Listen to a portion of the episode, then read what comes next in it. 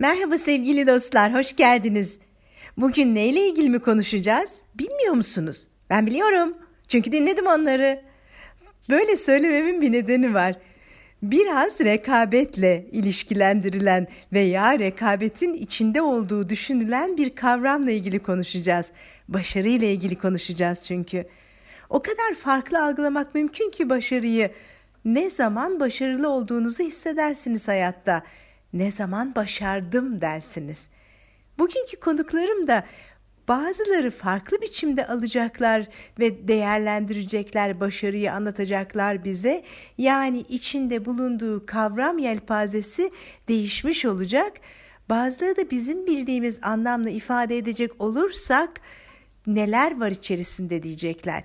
Onlara kulak vereceğiz birazdan ama öncelikle bir söze yer vermek istiyorum ki o söz Nelson Mandela'nın.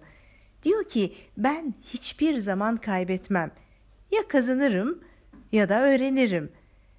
Yani aslında her şey bir başarı öyküsüne dönüşebilir o halde.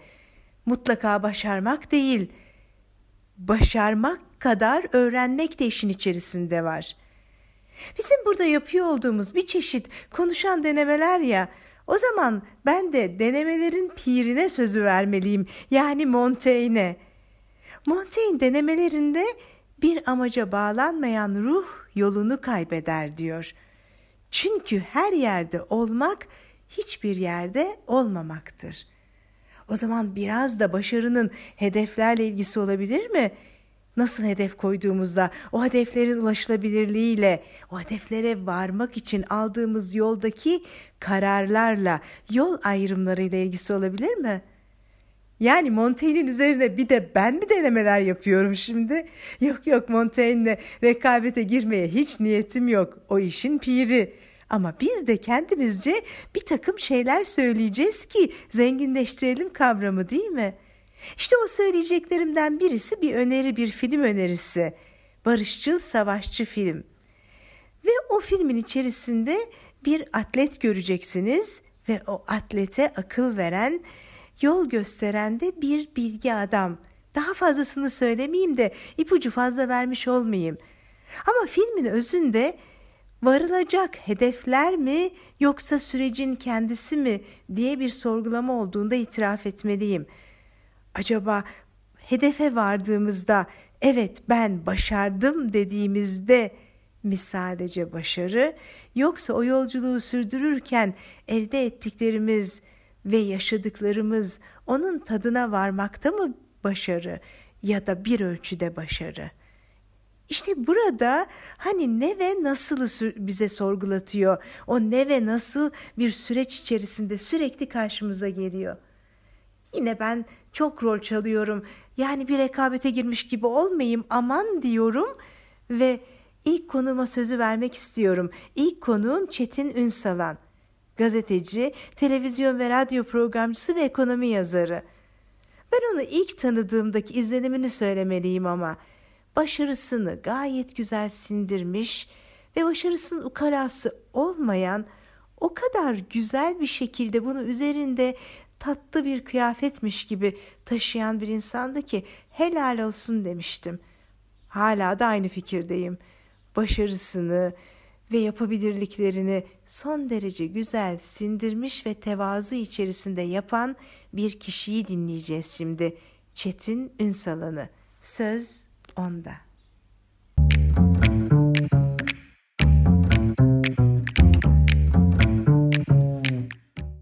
İnsanoğlunun e, dünden bugüne aslında yaptığı iş ne olursa olsun e, bütün motivasyonun temelinde hep başarı olmuştur. E, başarı e, elbette kişiden kişiye değişmektedir. Başarının bence görece bir şey olduğunu da kabul ederek işe başlamamız lazım. Çünkü kim zaman e, işte çok para kazandığını düşünerek e, birileri başarılı hissedebilir kendini. Kimi mesleki olarak çok tanınmış olarak kendini başarılı hissedebilir.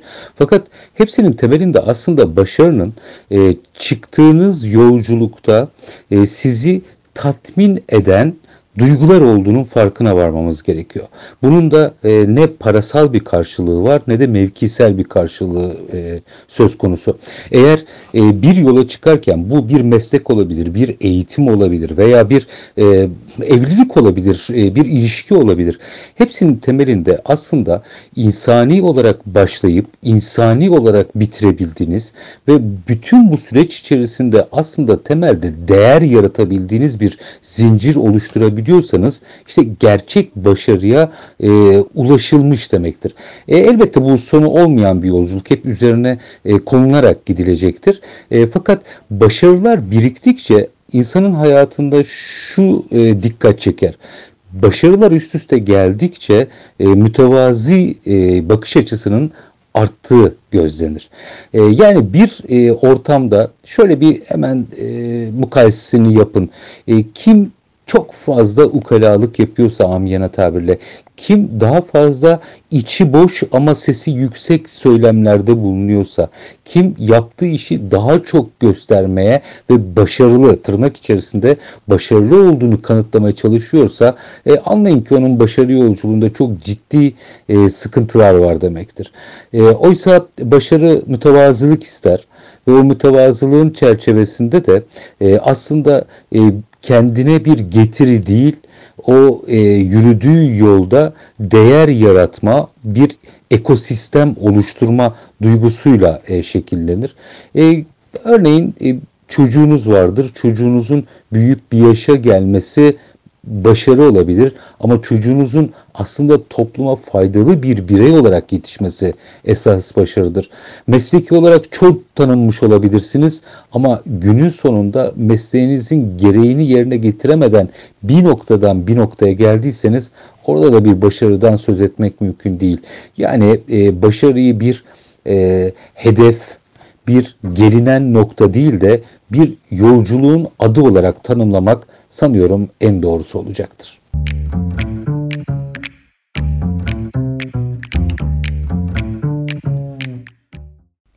Biraz önce Çetin'i dinlerken pek çok kavram ve sözcük zihnimde dans etti yine. Onlardan birisi bizi tatmin eden duygulardır başarı ifadesiydi. O zaman başarı bir hedef koymak, süreç, bütün bunlar derken ya da böyle tanımlamaya çalışırken bir yandan da bizim bir şekilde değerlerimizle veya yaşamda anlam buluşumuzla ilgili bazı duyguları bize tattırması gerekiyor o yaşadığımız süreç ya da sonucun diye ben bir çıkartımda bulunuyorum. Bir başka sözcük ise tevazuydu. Başarı tevazu ister dedi Çetin. Bir başka ifade de öyle diyor zaten. Her başarı bir sınavdır diyor. Tevazu devamını, kibir sonunu getirir. İşte tam da bu noktada aklıma bir öykü geliyor. Yaşanmış bir öykü mü değil mi orasını bilmiyorum emin değilim ama bizim davranış bilimlerinde çokça anlattığımız bir öyküdür bu. Adamın birisi dünyanın en bilgi kişisinin peşine düşmüş. Ben bulacağım o kişiyi demiş. Çevresindeki insanların desteği, sorduklarına verdikleri yanıtlar, harcadığı onca emek, zaman, para, neredeyse ömrünü bu işe hasretmesiyle sonunda bulmuş da o bilgi kişi demişler ki uzak doğuda bir yerde şu binada yaşıyor. O da oraya gitmiş gerçekten. Bu arada bana sorsaydı ben derdim ki Anadolu'da bir yerlerde yaşıyordu. Üstelik bir tane de değildir çoktur derdim ama bana sormadı. Her neyse uzatmayayım lafı gitmiş o binanın önüne kapısına ve beklemeye başlamış. Çevresindeki insanlar onu tanıyanlar demişler ki neredeyse bir ömrünü verdin bu uğurda. E girsene içeri çalıp da kapıyı. O da demiş ki madem bu kişi bu kadar bilge bir kişi elbette benim geldiğimi anlayacaktır ve kapıyı açacaktır. Dediği gibi de olmuş. Bilge kişi kapıyı açmış. Bakın burada da ufak bir mola veriyorum hemen. Kapıyı açan bilge kişiymiş. Yani birisini gönderip de açtırmamış kapıyı. Tevazu var yine tevazu. Açmış kapıyı da hiçbir söz söylememiş, sadece işaretle bir dakika izin istemiş, içeriden mutfağa gidip elinde ağzına kadar suyla dolu bir bardakla dönmüş ve gelen kişiye uzatmış o bardağı. Bardağı uzatmasındaki amaç şu değilmiş. Evladım sen çok yoruldun, uzak yoldan da geldin. Al bir bardak su, kana kana iç demek değilmiş. O bardağın verdiği anlam şuymuş. İçerisi lebalep dolu kusura bakma seni kabul edemeyeceğiz demekmiş. Bunu gelen kişi anlamış ve o da sözsüz bir şekilde izin isteyerek arkadaki muhteşem bahçeye gitmiş. O bahçedeki çiçeklerden birisinden bir yaprak koparmış ve bilge kişinin hala elinde tutmakta olduğu ağzına kadar suyla dolu bardağa, bardağın üzerindeki içindeki suya bırakmış o yaprağı ve su taşmamış. Verdiği mesaj şuymuş yani ben buraya bardağı taşırmaya, suyu taşırmaya gelmedim. Ben buraya varlığımla katkı sağlamaya, değer katmaya geldim demekmiş. İşte o zaman başarı da bir yerde değer katmak, fayda sağlamak, fark yaratmakla ilgili midir ki? Ben tam bu noktada susacağım ve sözü bu anlamıyla sağladığı faydaya, kattığı katkıya, insanların yaşamına dokunuşuna saygı duyduğum bir kişiye vereceğim. O kişi Ceren Ateş. Eski bir basketbol oyuncusu Ceren. Uzun süredir de büyük bir başarıyla sporcu menajerliği yapıyor. Yani insanların hayatlarına dokunuyor, sorunlarını dinliyor, çözüm bulmaya, onlara doğru ufuklar açmaya çalışıyor. Ve onu bir görseniz güzelliği, sadeliği, duruşu, o böyle su gibi hali ve bunu içine sindirmiş ben başarılıyım diye gurur yapmayan hali. O kadar güzel ve iyi geliyor ki insana hayranlığınızı daha da çok arttırıyor ona. O zaman bakalım Ceren başarıyı nasıl tanımlayacak? Ona kulak verelim mi şimdi de?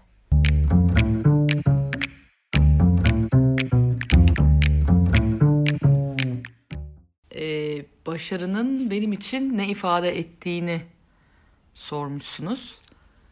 E, bundan tahminim bir belki hani çok 5 sene de diyemeyeceğim ama 3-4 sene diyebilirim. Önce sormuş olsaydınız e, başarıyı işte bir yerde aldığınız bir derece olabilir, bir ödül olabilir, para kazanmak olabilir, mevki olabilir gibi tanımlayabilirdim. Ee, başarı bence deneyimdir. Ee, başarı ve başarısızlık e, aslında kelime olarak kullanılan ama çok da var olmayan şeylerdir gibi diyebilirim. Yani başarı ve başarısızlık aslında yok. Ee, sadece deneyimler var ve bu deneyimlerden çıkardığımız e, bir takım sonuçlar var. Ee, bizler kendimizi başarılı ya da başarısız olarak adlettiğimizde ya gereğinden fazla yukarı çıkarıyoruz ya da gereğinden fazla aşağı çekiyoruz. Aslında başına başımıza gelen her şeyin geçici olduğunu ve her şeyin bir deneyimden ibaret olduğunu ve bize bir hizmeti olduğunu görmemiz esas olan diyebilirim. Ee, bu noktada yani şöyle hani Sezen Aksu'nun şarkısından örnek verelim. Hani Sultan Süleyman'a kalmadı. Biri başarılı olduysa bu hayatta belki Sultan Süleyman'dır ama ona bile kalmamış hiçbir şey. Ee, böyle bir gerçeklikte ya da realitede yaşarken e, başarıyı ve başarısızlığı sadece insanı dualiteye e, düşüren kelimeler olduğunu düşünüyorum ve insana olduğundan daha iyi ya da daha kötü hissettiren e, bir kelime olduğunu düşünüyorum. Eskisi kadar önem vermiyorum diyebilirim. Daha tam orada da değilim aslında. E, ama en azından farkındayım. Tabii ki de bir takım şeyleri hani dünya şeyiyle başarılı olmak için yapıyoruz. İşte onaylanma ihtiyacıdır belki başarı böyle de diyebilirim insanların. Ama yani benim için bir deneyim. Bir şey yaparım, iyi bir sonuç alırım. E, bu bir deneyimdir. E, bu şekilde yani aklıma şu anda çok da fazla düşünmeden e, akışta gelen ilk şeyleri söylemek istedim. E, umarım işinize yarar.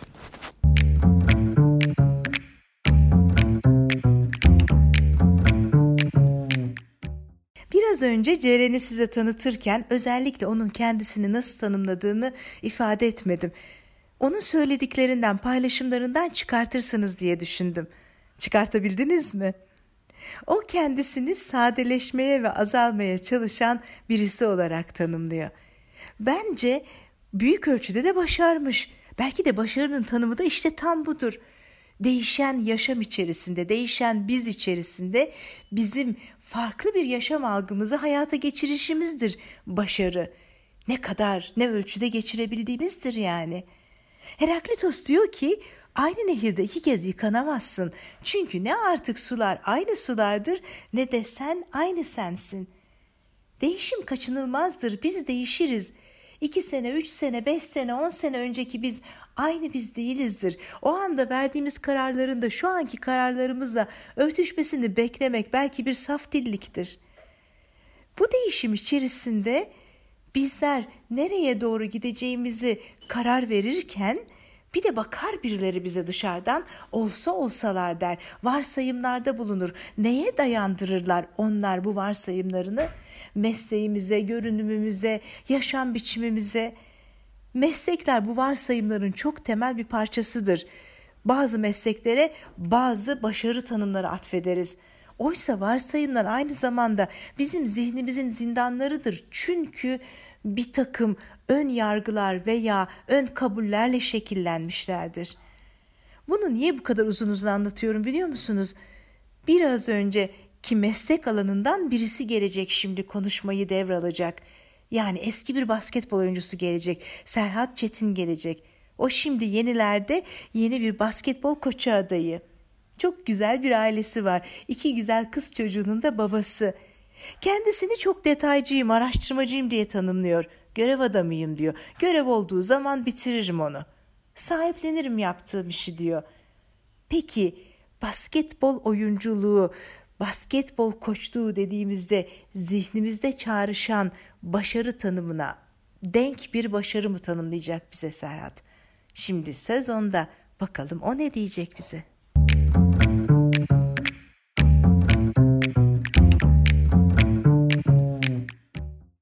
Başarı denince aklıma çok geniş bir yelpazede birçok konu, birçok farklı bakış açısı geliyor aslında. Kimlere, neden başarılı deriz? Ne zaman başardım deriz? Ne zaman başarısız olduğumuzu kabul ederiz veya eder miyiz? Veya kimi farklı konuda kabul etmeli miyiz? Başarı benim için en basit haliyle koyduğumuz hedefe belirlediğimiz zamanda ulaşabilmek, aldığımız görevi zamanında yerine getirmektir. Eğer hedeflediğimiz şeyde bir zaman hedefimiz de varsa tabii. Aslında hep bir zaman hedefi de var tabii ki. En geniş zamanı hayat boyunca diyebilirim. Ölmeden önce dünyanın yüz ülkesini gezeceğim hedefindeki gibi. Doğduktan sonra emeklemeye, yürümeye, koşmaya, konuşmaya, yemek yemeye, birçok şeye yeni başlıyoruz ve hep bir şeyleri başarıyoruz. Kimimiz daha çabuk beceriyor bu işleri ve çok becerikli olduğu için çabuk başardı diyoruz. Ben 9 yaşımdan beri basketbol oynuyorum. Öncesinde de futbol oynadım. Bunların dışında masa tenisi, yüzme, bisiklet, koşu, softball, yer okeyi, kayak birçok spor denedim ve yaptım. Genel olarak hepsinde de başarılı oldum. Ama kime göre ve neye göre başarılı? Ne kadar başarılı? Profesyonel olarak yaptığım basketbolu değerlendirecek olursam yüzün üzerinde maçta milli formayı terlettim. Kulüplerde şampiyonluklar yaşadım. Genel olarak baktığımda kendimi başarılı bir sporcu olarak görüyorum. Yalnız NBA'ye gidemedim mesela. Türkiye dışında Euroleague seviyesinde olan bir başka Avrupa takımında da oynamadım. NBA hedefim hiçbir zaman olmadı gerçi ama Avrupa hedefim vardı. Dolayısıyla bu hedefimi de gerçekleştirmede başarısız oldum. Genel olarak bahsettim ama sezon sezon hedeflerimiz oldu bizim. Maç maç hedeflerimiz. Maçın içinde bir mola çıkışı, bir hücumluk veya bir savunmalık hedeflerimiz. Hedefin içinde hedefler. Başarının içinde başarılar ve başarısızlıklar oldu. Ve bunun tam tersi de. Bu geçen sezonlar içinde iletişimde, anlaşmakta, uzlaşmakta, başarılı ve başarısız olduğum birçok takım arkadaşım ve birçok antrenörüm de oldu. Çok başarılı bir şekilde üstesinden geldiğim çok önemli sakatlıklarım ve bir türlü başarılı olamadığım ve bana sürekli tempomu yavaşlatmamı sağlayan minik sakatlıklarımda. Sporla başladım çünkü hayatımın %75'inde basketbolcu Serhat'ım ben. Öncesinde hepimiz gibi evlat, abi, öğrenci oldum. Evlat olarak ne kadar başarılı oldum veya oluyorum onu annemle babama sormak lazım. Abi olarak da kardeşime tabii. Öğrenci olarak başarılıydım diyebilirim. 98 yılıydı sanırım. İlkokul 5. sınıftan sonra Anadolu liselerine giren son jenerasyonduk biz. İstanbul erkekti hedef ama ben Beşiktaş Anadolu'yu kazanmıştım. Sonrasında uzak diye Yeşilköy Anadolu'ya gitmeyi tercih etmiştim. Üniversitede hedef Boğaziçi'ydi. Ama ben yine Yıldız Tekniği kazandım. Efes Pilsen'de altyapı oyuncusu olarak bu tempo içerisinde genele baktığımızda çok başarılıydım aslında. Fakat kendi koyduğum hedeflere göre başarısız. Sonrasında A takım kariyerinde de Yıldız'ı bitiremedim. Şu anda açık öğretim, uluslararası ticaret ve lojistik yönetimi öğrencisiyim. Gayet de başarılı ilerliyorum. Aile kurmada çok şükür çok başarılı oldum. Dünyalar iyisi bir eşim ve dünyalar iyisi iki tane kızım var. Sonuç olarak ben başarılı bir insan olmayı seviyorum. Bunun için kendimi sürekli geliştirmeye çalışıyorum. Bundan sonraki hayatımda da çok iyi bir antrenör olmak istiyorum. Torunlarıyla koşup oynayabilen bir dede olmak, gezebildiğim kadar çok ülke gezmek istiyorum. Hepsini de başaracağıma inanıyorum.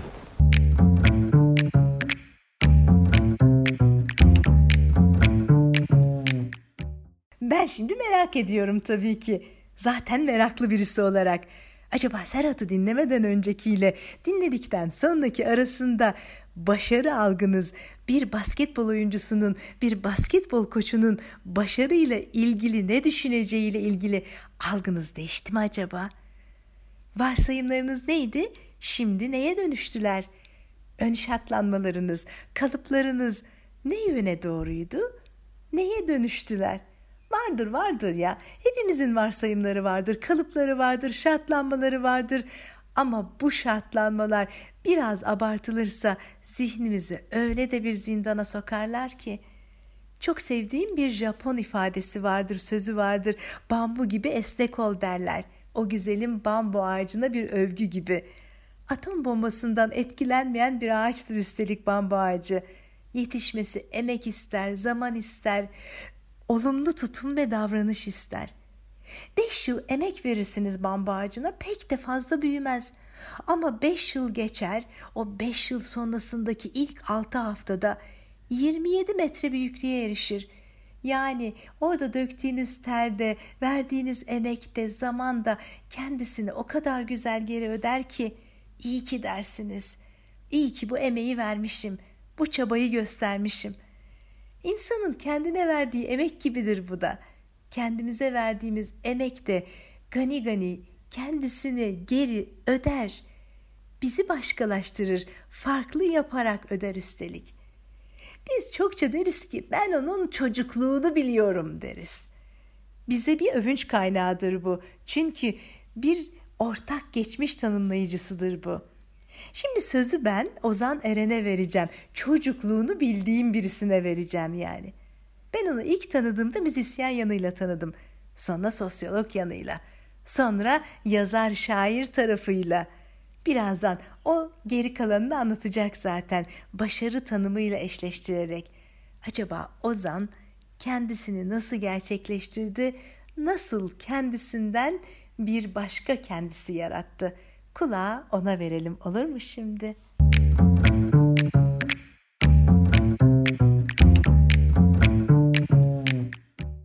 Başarı gündelik hayatımızda sıkça tanımlanan ama aslında tam olarak belki de içi doldurulamayan bir kavram.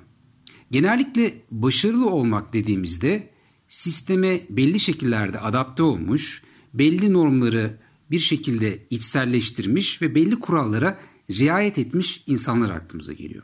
Örneğin çok iyi bir mesleki kariyeri olan, iyi üniversitelerden mezun olmuş, iyi bir ha- aile hayatı olan ya da gelir durumu iyi olan, sosyoekonomik anlamda statüsü gerçekten yüksek olan insanlara toplumda başarılı deme eğilimi var. Ama başarı acaba böyle bir şey mi? Yani başarının tek bir tanımı yapılabilir mi? Ben açıkçası tek bir tanım yapılabileceğini düşünmüyorum. Çünkü başarı çok kişisel ve bizim tekil özne deneyimlerimizde farklı anlamlar alabilen bir kavram. O yüzden aslında başarı tarihsel koşullarında bir ürün diyebiliriz. Bu bağlamda ben başarıyı kişinin kendi potansiyelini keşfetmesi ve kendi potansiyelini keşfederek süreç içerisinde cesurca kendisiyle yüzleşmeye ve kendini gerçekleştirmeye çalışması olarak görüyorum. Tabii ki bir kişiye göre başarı diğer kişiye göre başarı olmayabilir.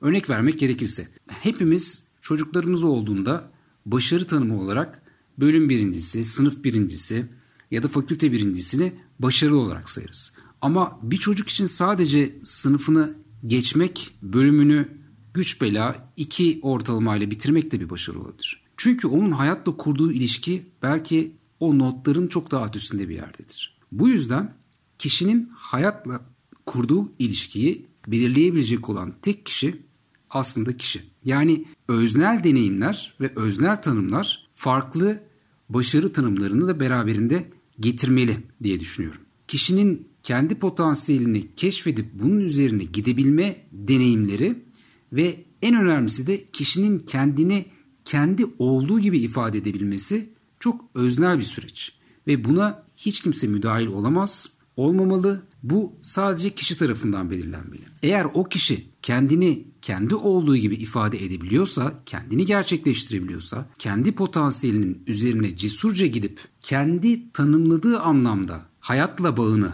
ilişkisini kurabiliyorsa bence bu kişi gerçekten başarılı bir kişidir. Başarı nedir? İşte o sizin kendinizi nasıl tanımladığınız ve tanımladığınız şekliyle kendinizi ifade edip edemediğiniz. Yani kurgusal benlikle ideal olan ya da gerçekleştirdiğiniz benlik arasındaki sınırda belki de başarı gizli. Burada da ID ya da e, diğer benlik çeşitlerinde tekrardan ele almak, üst ego, alt ego, diğer e, oradaki benlik oluşumlarında değerlendirmekte yarar var diye düşünüyorum. Başarılı mısınız, değil misiniz? Bu dediğim gibi tamamen öznel koşullar ve öznel ifadelerle ilişkili.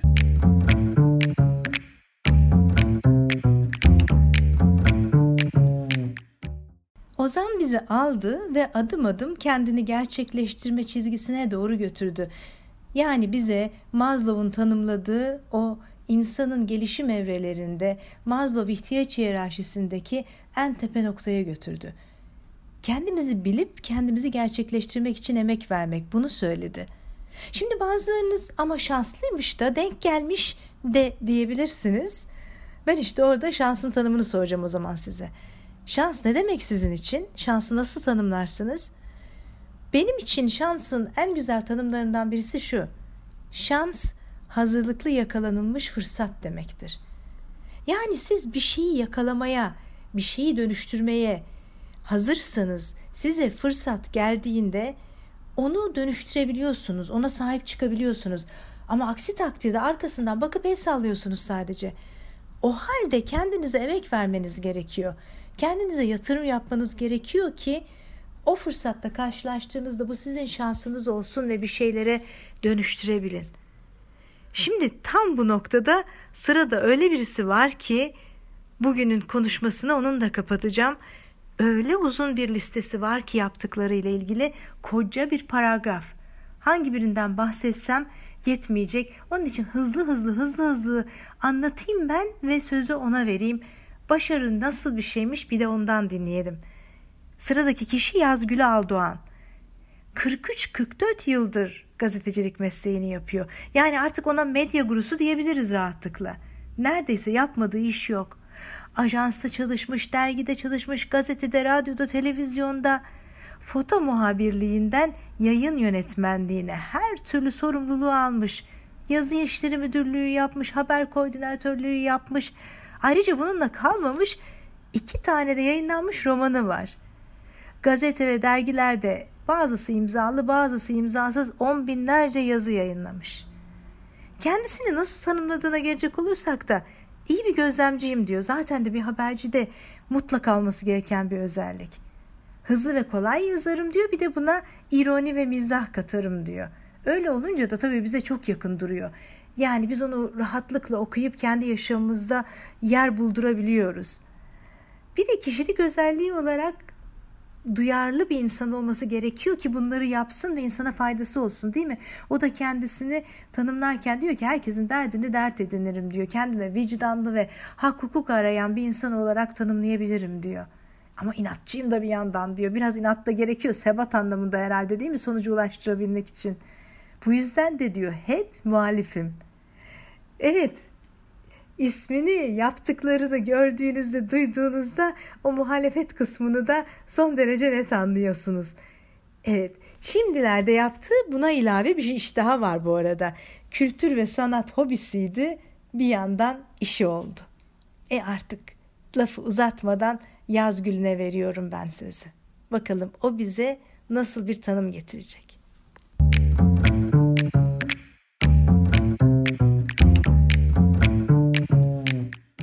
Başarı benim için yaptığım her işte, her eylemde vazgeçilmez bir hedef. Ben Oğlak Burcu'yum. Benim işim zirveye tırmanmak. Sadece hırsta değil, sorumluluk duygusundan ötürü. Yaptığım işi iyi yapmak isterim. Biraz da tatmin olmak, mutlu olmak için. Tabi bir yandan da ego meselesi. Kendime güvenim de egom da hiç fena değil. Ee, ama bu her alan için geçerli. Mesela sadece iyi gazeteci olmak bana yetmez. Aynı zamanda iyi bir anne olmalıyım. Yemek yapıyorsam o yemek lezzetli olmalı. Spor yapıyorsam kapasitemin üzerinde olanı başarmalıyım. Hani kadınlar iyi araba kullanamaz filan diye bir düşünce vardır ya. Ben araba kullanıyorsam şoförlüğüme laf söyletmem. Hatta dans ediyorsam herkes dönüp baksın isterim. O kadar yani. Peki sürekli kendimle yarış halinde yaşamak zor mu? Ee, tabii ki kolay. Başarısızlık can yakar çünkü. İşte e, bunun içinde başarısız olacağımı düşündüğüm işi yapmam. Bu kadar basit. Hırsı, yetenek ve kapasitesini aşan yeteneksiz muhtelislerden değilim yani. Geri basmayı, uzak durmayı, hatta önerilen iyi bir postu bile reddetmeyi bilirim. Gereksiz risk almam. Çünkü başarısız olmak istemem. Başarıya hedeflenmek iyidir, kötü bir şey değildir. İşe yarar, insanı motive eder. Yeter ki o başarıya giden yolda başkalarını başarıya gitmek için ezmemek lazım. Haksızlık yapmamak lazım. Hele mızıkçılık hiç yapmamalı. Çünkü başarısız olmak dünyanın da sonu değil. Hazırlanırsın, bir daha denersin. İyi olmak için gayret edersin. Yeter ki haddini bil. Yeter ki nerede hata yaptığını araştır ve kabul et. Ama vazgeçme. Başarmaya gayret et.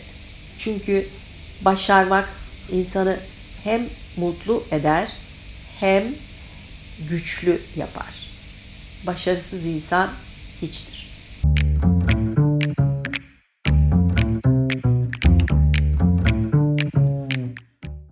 Sanırım yaz gününün sesinden ve enerjisinden, potansiyelini de anladınız. O kadar çok şeye yetebilen ve yetişebilen bir insan ki helal olsun diyorum ben. Bizi başka ufuklara götürdü bu sefer Yazgül'ü. Egonun gerekliliğinden bahsetti. Aşırı egodan değil ama aşırı yüksek egodan. Bahsettiği başarmak için gereken bir itme gücü olan egoydu veya belki de çekme. Başarıya götürecek başkalarına faydayı da sağlatacak bir çeşit lokomotif etkisi yani. Haddini bilmekten de bahsetti, geri adım atabilmekten. Tüm bunlar birleşince kendi içerisinde çeşit çeşit başarı hikayesi oluşturuyor zaten. Ben o kadar çok rol çaldım ki bugün aralardaki konuşmalarla onun için tek bir cümle daha edeceğim ve sonra bir sonraki hafta buluşmak üzere diyerek sahneden ayrılacağım. O sözde şu. Hayatınızın hikayesini yazarken kalemi başkasının tutmasına izin vermeyin diyor Harley Davidson.